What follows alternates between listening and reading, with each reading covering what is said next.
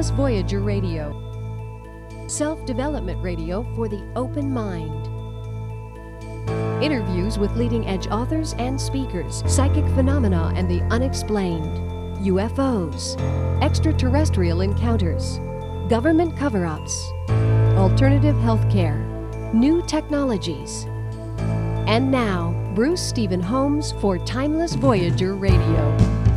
The Montauk Project. Now, anyone who has listened to Timeless Voyager Radio on a regular basis is familiar with Al Bielek and the Philadelphia experiment. Many times when Al Bielek talks, he talks about how the Philadelphia experiment became part of the Montauk Project. This evening, my guest is Preston Nichols. He is the author of the Montauk Project and Montauk Revisited, and we're going to talk specifically about that project, what it meant, and what it means to us all today. Welcome to the show, Preston. Okay. okay, now the Montauk Project, the Mon- and Montauk Revisited, two very interesting books authored by you. Let's talk about the Montauk Project. What was the Montauk Project? well, when they got the Philadelphia experiment operational, which eventually evolved into the stealth technology, they had to figure out how the human being could take the very strong electromagnetic field. Out of this arises a study into how human beings respond to electromagnetic fields, and this evolved into how can you control what people are saying, doing, thinking, and etc. using electromagnetic fields. And this eventually evolved into possible time travel, whether or not this was possible. All right, so you're saying that, that the uh, high electromagnetic fields not only had a major effect, of course, on the human being and in disrupting what is called the time lock. That's a Right. person's ability to stay within time space continuum that they're in. But on, at the same time, is able to, in a way, change their ability to what make free will choices or something. This is what was being aimed at, although it wasn't all 100% effective, of course. Now, where is Montauk for people who are not sure of that?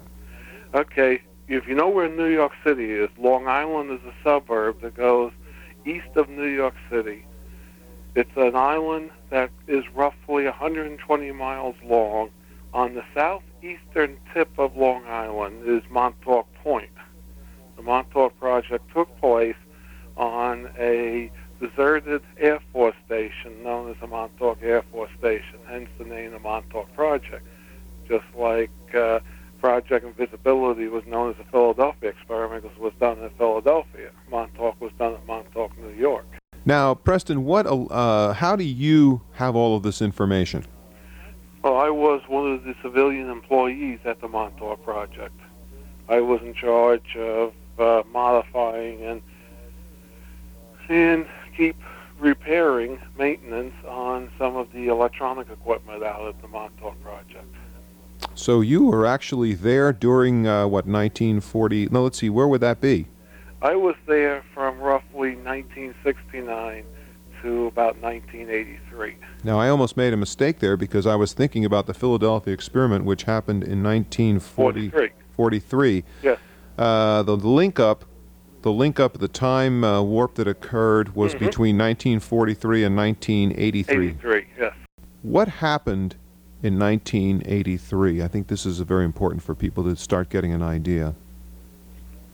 Well, in 1983, that's where, by the use of what we call witnessing in the metaphysical field, a loophole, a wormhole, so to speak, in the fabric of space-time was formed between Montauk 1983 and Philadelphia 1943. This was done literally by connecting the two time points through radio transmissions through time by having equipment and people at the same place at the same times and by using the biorhythm of the earth as well to connect the two points. This is why you have the 43, the 63, the 83, and so on points which represents a energetic peak in the Earth's biocycle itself.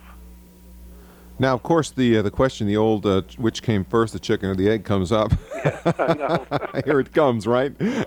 Right. So, so did the people in Montauk uh, plan this thing uh, for, uh, to hook up with um, Philadelphia?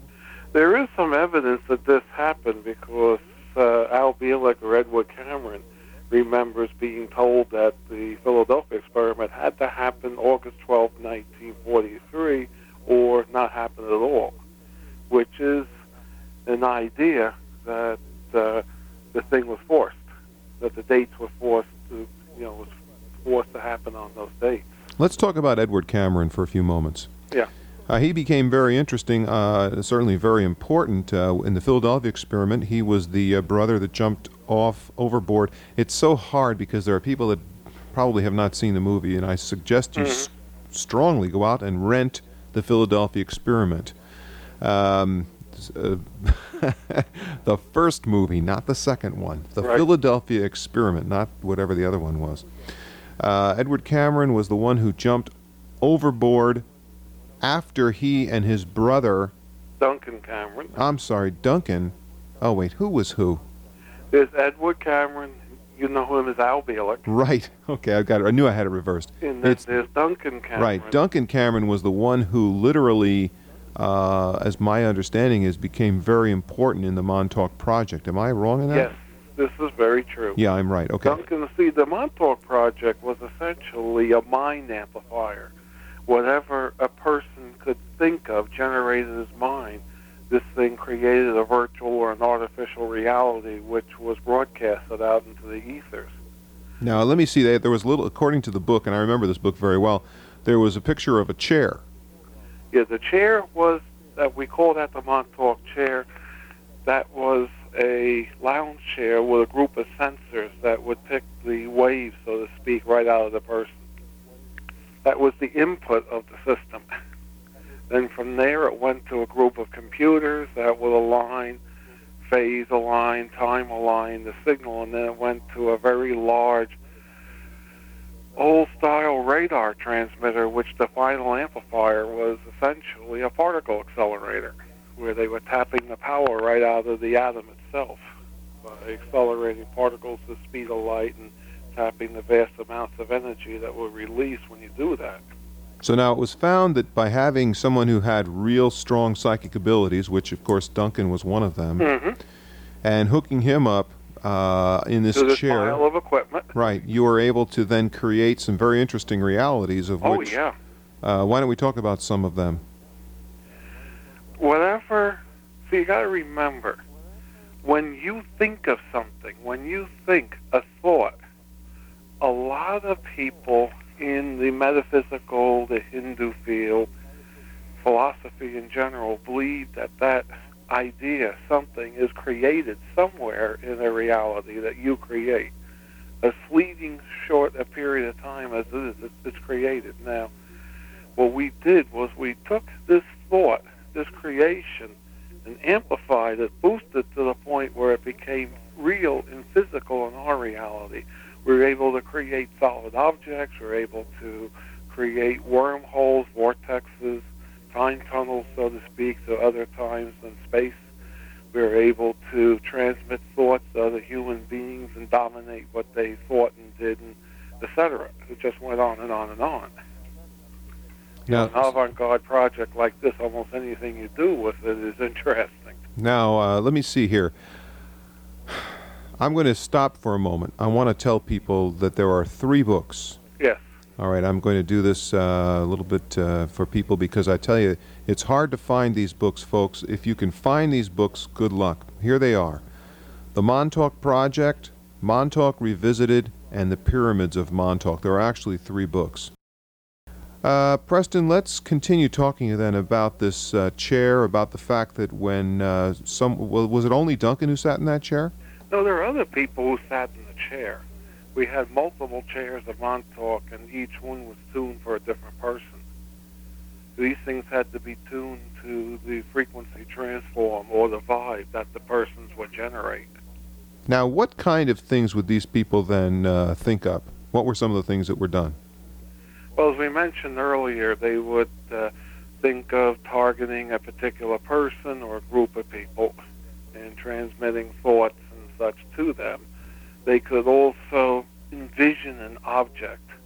If the object was within the information bandwidth of the system, the object would be created in its full physicality and would remain intact. If not, it might be an image or it might be partially physical. Who knows? Give us an example of, a, of an, Im- an object that uh, was manifested through this process. We tried everything from inanimate objects such as uh, glasses, cans, uh, technical paraphernalia. Whatever we had laying around, we would show the psychic, and that person would try to envision it. We had some success doing lower life forms and insects, but we couldn't get much beyond something like a mouse, you know, a small mouse or a small rodent.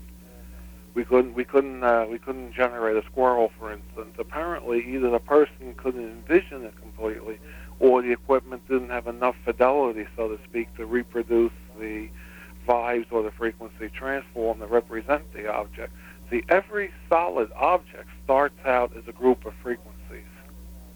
It starts out as first like a donut, and then it becomes a cylindrical shell, and then that forms into the atomic structure, and it just keeps building from there. Preston, I want to ask you this. Now, if I remember correctly in the book, you talked about creating a, um, well, I don't know what to call it, a, a tunnel, a time tunnel, a way to get to different places. Now, does this mean that you were able to do uh, uh, interplanetary uh, travel? This is the report. See, you got to remember, I was not in on the logistics of the project. I knew what we were trying to do because we had to be told that, and I was in on the technical and the scientific aspects. And we were told that we were trying to build a time tunnel or a time transportation device. And if you control time, you also control space. You know, the same technology would do either space travel or time travel or both. So yes, there are reports that a opening or a portal was uh, formed between Montauk 1980 something and the underground of Mars and then the big pyramid on Mars. This is from witnesses' recollections. Uh, uh, this is absolutely incredible. Uh, folks, I tell you what we're going to do. We're going to open up the phone lines. If you'd like to speak directly with Preston Nichols, we're going to talk about time travel and, and everything else you can imagine, I guess, if it has to do with Montauk. Uh, Preston, my understanding is that, according to Al Bielek, uh, there was one image that came through that pretty much destroyed Montauk. Okay, you're thinking of uh, what was known as the Beast That's right. or Junior. It was decided by a group of people on the project that the project was headed in a bad negative direction and had to be crashed, and the idea was surface Mike from Tampa. the id or monster out of the subconscious and allow this thing to become fully created, fully potentialized, and just let it run amok around the place and shut it down. And it did work quite well. The thing appeared, but we had trouble shutting the equipment off, being that the equipment ended up in some sort of a space-time energy lock, and the only way we could stop it was to actually hack the equipment apart at Montauk at the same time. Duncan went back to the Eldridge and hacked the equipment apart on the Eldridge. So this is why everything had to be hacked apart. Yeah, because the thing became self-supporting. It didn't need outside power sources anymore. Unbelievable. Let's take a call from Mike, Tampa, Florida. Welcome to the show, Mike. Hello. Yes, there you are, Mike. Okay, I'd like to have um, ask a question Sure, about time travel. you got it. Um, You're addressing it to Preston Nichols, right? right. Um, on that matter, um, the Philadelphia experiment was that really a um, reality? I don't understand the question. I mean, was it really true? Mike, you're listening to Timeless Voyager Radio. Of course it was true. Oh, he- he's asking, was it true? Yes, it's true. Mike, I'm not laughing at you. I'm just I'm just laughing. You asked Preston if it was really true. Uh, yeah, I was asking about um, if time travel was really true. How come? yes, time travel is true. and, and the government conducted the experiment? The government, so to speak, we believe it's the secret sector of the government security sector, has essentially a super technology way advanced of what we have in the private sector. We today now are coming up with the theories through quantum physics of how to do time travel, space travel using electromagnetic functions, which we were playing with out of Montauk, you know, 20, 30 years ago. So does that answer your question, Mike? Yep. Thank you. Thanks for the call. Matthew in Wichita. All right, we have Matthew from Wichita, Kansas. Welcome to the show, Matthew. Hi, what's going on? I hope you know I don't want to Oh, have I to review it. yeah, um, I was um, I read these books um, by uh, Roger Zelazny. It's a fiction story about uh, shadows. How there's um, not really any time, but uh, instead of time travel, let's say if we traveled back in time, we'd actually go to a different shadow, which was really a different world. I mean, do you think there's any possibility of that being true? Well, this is one interpretation of how time actually works. Although time is not time as we know it, all time coexists. That's saying the same thing. So basically, what you're saying, Preston, is that everything that happens is happening all the time at the At same the time. time, so to speak. Right. It's hard to define what time is. So everyone, uh, it's almost as though it's like dominoes. Um, every every every event is still there. It's just that we're moving along the line of the dominoes. We don't know that we could go back and forth if we wanted to. Well, we're fixed into a present based upon how our reality functions. Hmm. The error factors that make everything physical and make the solidified waves that Here's- we call matter. Here's a better example: uh, film, like an a- uh, like a uh, 35 millimeter film. Every single frame is present, Mm-hmm. even though the It's projector the projector. the yeah. projector moves through it and causes it to be motion. hmm So time is a lot like that. Yeah, there there is a quantum of time.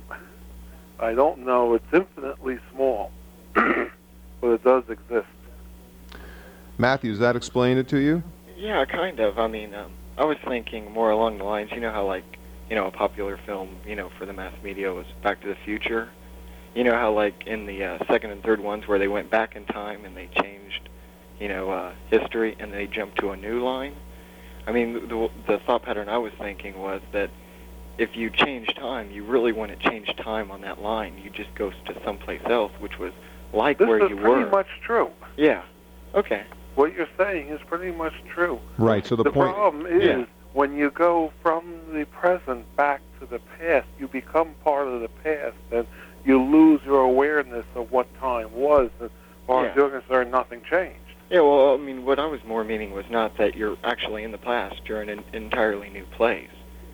I mean, like, Yeah, you you you do generate a new existence. yeah, Now, what's interesting, what's interesting about that, from what I understand, Preston, from what you've just said, is that how can a person who moves back in time can they keep their awareness though from where they've come from? No, because they become part of that past, and the awareness they have is based upon the new timeline that they're switching to. Which that's quite a bit different from uh, the from the movie, isn't it? Yes, it is. All right, Matthew. Any other questions? no, that that'll be all. Thanks a lot for your call. Uh, very interesting point. So, so uh, time travel, as we have speculated in uh, in writings about it, doesn't seem like it'll work according to what you just said. No, because you will, you will not remember what time was, what the original timeline was you were on. So, if you go back in time, it's goodbye, right? It could very well be. if you interact and you change time, you're not going to remember a thing. So you this can't. pretty much standard quantum physics. So you can't go back as an observer, or can you go back in as an observer and remain in your awareness mode from where you came from? Well, they were able to send back a consciousness to observe from almost Greg since there was no interaction, there was no change in the flow of time. It was just observations, different points along the timeline, Okay. so to speak. All right, let's take a call from Greg, Burlington, Vermont. Welcome to the show, Greg. Hey, thanks a lot. Uh, my question uh, was in reference to something I saw on the internet, and this might relate. That's why I say um, it was uh, referring to something called uh, the Moorish Science Temple and experiments going on in the Pine Barren area of New Jersey. Yes, I Um, keep hearing these rumors. and that there was supposedly a, um, some kind of a vehicle called an egg uh, Yeah. that one would get into, and that there were pla- there were essentially separate realities with an identical Earth counterpart in each one, and they were naming them like Earth One, Earth Two, uh, or America One, America Two, and that there were actual d- teams going out and exploring these places. Have you ever heard of that, or does this relate to this particular experiment? It doesn't relate to the Montauk project, but yes, I've heard of the egg experiment, the time egg, I believe it's called. I have run into some people in the southern New Jersey around the Princeton area that believe they were part of it. This yeah, it only refers to it as the Pine Barrens. Yeah, this is also the same region that produced the famous project known as Dream Sleep. There's a famous movie called Dreamscape, which is based upon Dream Sleep. Greg, tell me something, Greg, before Sure. we let you go. Where, uh, what part of the internet did you get that from? I'll tell you very honestly, I didn't get it. Okay. Uh, a friend of mine did and gave me a printed out copy, but I I think it was on Paranet. Hmm. Uh, yeah, probably all Paranet. Paranet would sound like a good uh, try. And it was listed under the uh, under the name of Incuna- Incunabula, Incunabula. Which is a company that I guess was dealing in books all concerning the subject. And it was, you know, the yeah, weird that's thing out was of Ohio. what's that? That's out of Ohio. It is okay. I didn't know. Um, and uh, it's I interesting. know 'cause- I I know the people in that book company. All right. Yeah. All right, Greg, uh, anything else? Uh, just also, um uh, will you be coming out with any uh, any more books? And also, I was wondering because I'd heard you on I think this program before. What is the uh, what's the situation that you have a, a brother who was uh, sh- moved from one body to another? Ah, wrong- You're thinking of Al that? Bielek. I'm Yeah. not Al Bielek. You're thinking of Al Bielek, who, uh, who uh, uh, Preston Nichols is a gentleman who was working in Montauk. Al Oh. Bielek was one of the people who went into Montauk. Oh, I see. Is there any the way you could talk about that a little, or? Well, we may not be able to get to it, but I'm going to have Al Bielek back soon, so Oh. you could look forward to that. Sure. And is there a way to get tapes of these shows? Absolutely, Greg. Thanks for asking, and I'll tell you in a few moments how you can do that. Thanks. All right, thanks for your call. Uh, let's see, Preston. You know, there's so many questions. sure. Uh, Montauk Revisited. Tell us a little bit about that book and what was the purpose of, of writing another book about Montauk? Is, Well, Montauk Revisited has either not known or not included in Montauk projects, starting with the Montauk Boys and the uh, total destruction of these uh, young boys and you know mind control work on the young boys or what up through the development of the transistor connects to okay, uh, let's take a call. Uh, John, St. Petersburg, Florida. Welcome to the show, John. Oh, thanks for another great show, and uh, thank you for your, your guest, really. All right. Uh, the Pentagon in developing ESP weapons, uh, I'm going to be just asking a question on that. Is that okay? Yep. Okay. Uh, the, the Pentagon has spent millions of dollars in guarded basement, uh, top secret um, psychic development uh, Mhm. of like a task force trying to perfect uh, psycho tectronic weapons. Do you know anything about that? yeah that's all part of the Phoenix project Uh-huh. which has to do with any weaponization of anything to do with the mind of extrasensory perception, like Mhm. Is there any is mind information control published in on? general? Pardon me. This is mind control in general. Right. Are are there any white papers that you know of that have been published on this? I haven't seen any. Would uh, would the would the host consider doing a show on that one night on ESP weaponry? Well, because it does exist. No, I'm know, not. so- I'm not laughing that it, because it doesn't exist. The, the problem is that most of the people who have written any kind of information on this are very difficult to get on the air I'm about the only one that will get on these. Well, you There- know, what, you, you know um, because listen, just a second, John. Here's what. Here's the issue that you're talking about. Now, we're living in a time which is pretty evident that there's a lot going on out there.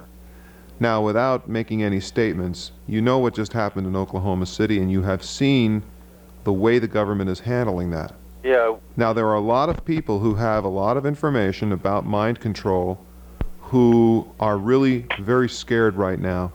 And so uh, I will look into it. Certainly, it's worth having on the air, but um, don't hold your breath for a little while. I'm, I, may I make a comment? Sure. Yeah, I have a, a list uh, somewhere in my files of, of top metaphysical people all over the world. There are hundreds of them. hmm Maybe that just mailing that to you when I order my tapes from you in a week or two, um, you might just be able to check out certain people in this metaphysical list, like I'm sure you have, Please do. that would be of reference to you. Thanks, John. I'll, I'll do that, send it to me, and I'll look it over.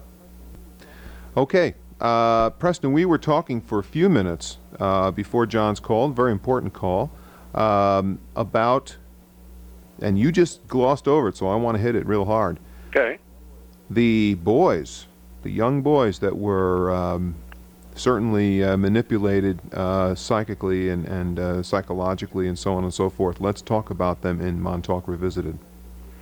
Well, let's uh, say at this point that we're not presenting this information to incite anyone to do anything nasty. We are essentially interested in peaceful change of uh, what's happening in this country. But to get into the actual meat of it, uh, literally, they would kidnap some boys, anywhere from 8 to maybe 20 years of age, depending upon genotypes and uh, level of development and this sort of thing. They would somehow extract the non physical mind from the body. They would do this through metaphysical means, technological means. In some cases, it was just raw beating the kid to near death, and when the mind would leave the body, they would somehow capture this mind. Would put it on a computer as patterns. The computer would reform the mind, condition it, so to speak, and then it would be reinserted back in the body, either through technological means or human means by a psychic putting the mind back in through some sort of ritualistic function. And they would be making up almost like a army of sleeper agents ready to accept programming. Now, the reason that I had you bring that up is because there are many people who believe that we see sleeper agents every once in a while committing atrocities, things that do not make any sense at all. Mm-hmm. Someone who leads a very quiet life all of a sudden goes They to a Mc- snap. right goes to a McDonald's and shoots 30 or 40 people Mm-hmm. and then kills himself, and we don't even know what happened. Um, there are those who believe that this kind of behavior has in it the type of training that you're speaking of. It's very possible. And you're we saying don't that. know what they're what these guys are set up to do. All we know is they're out there. Now, if this was happening in, let's say, the late 60s, early 70s, no, where is this happening? It's happening all over the country. But I mean, when was when was this particular episode occurring? The, The- the- the training. boys seem to be between roughly 1970 and, believe it or not, present day. It's still going on. We were out at Montauk, and one of the ladies we were talking to showed us a picture of her son. I said, "You better be careful of them. You know, they uh, kidnap. Uh, they have been kidnapping boys for the Montauk project." I said, "Yes, I know. The police in the town of Montauk warned her to be very careful of their sons because they're still kidnapping blonde-haired, blue-eyed boys." So this almost sounds uh, Aryan, Oh, sounds uh, Very- very Aryan. Yes. Although it was not only Aryans they took, they were interested in some genetics, which we still don't fully understand because I'm still personally unraveling this part of the project by finding these boys and deprogramming them. Now you have successfully deprogrammed a few, haven't you? A few, yes. What is the general characteristics that, that they have? Well, the ones I've been able to find already started to break their programming and came to me for help. The ones that we don't find are the ones that blend in our society and no one even knows it. Now, do they have uh, pre-programmed information, or are they being programmed uh, when the when it is necessary? I believe they're going to be programmed when it's necessary. They have open programming slots in their mind ready to accept programs, possibly from a distance through some sort of radio. Also, these kids have a tendency to be implanted with silicon chips. Now, of course, we hear that, and then people laugh at that idea. But we have heard that there are people out there now who claim they have silicon chips, and of course, I have technology here that can pick up the emanations from the uh, nanotechnology processing, you know, radiations that don't belong in the human body. so you can tell if a person has the chip. I uh, look for the radiations. I also look for distortions in the aura. I use both metaphysical and physics as well to find them. So for you, this is not hearsay, and it's certainly No. not science fiction. I've seen the chips. I've uh, picked them up in people. I've seen chips removed from the from cadavers. Believe me, they are real. Uh, Preston, we just have a few minutes. We need to kind of Okay. wrap this thing up. What do you think is the future of the work and the experimentation that has been done with this project so far? Well, from what we've seen so far, the project has been heading at one particular direction control and domination of the population. Although it does appear that the upper forces worked through the project for nine days and balanced it out. That's the subject of a future book to come out. That's what I was going to ask you next. Known as well. We're coming out with two books. We're coming out with a book. The working title right now is Encounter in the Pleiades, which is a book on ufology, UFOs. Hmm. This will be a different one because this will go into actually how UFOs work and my own personal experiences with UFOs as far as abductions and uh, seeing technology in the government sector. Wow. That's something to look forward to.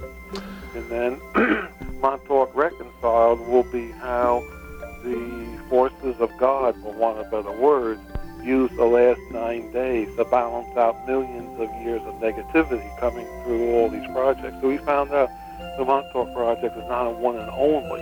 Hmm. There's maybe 10,000 or more of these projects going through space and time. And that I believe this whole thing created the reality we're in as an alternate timeline the Uh, original creator wanted to keep his uh, influence here to attempt to keep us to a free mind, which is what we were originally created. And I think we're going to win this out eventually and still keep our free mind, although there's powers here that doesn't want us to have a free mind. all right. Preston Nichols. talking, I'm not talking of the people in Congress and such. Right. I'm talking of the people buried within the world government. Right. Preston Nichols, thank you so much for being with me this evening. I hope we can do this again. I really enjoyed it, and I hope that you will return. hmm If you want us to return, just give me a call. You'll be back then. okay. Thanks very much.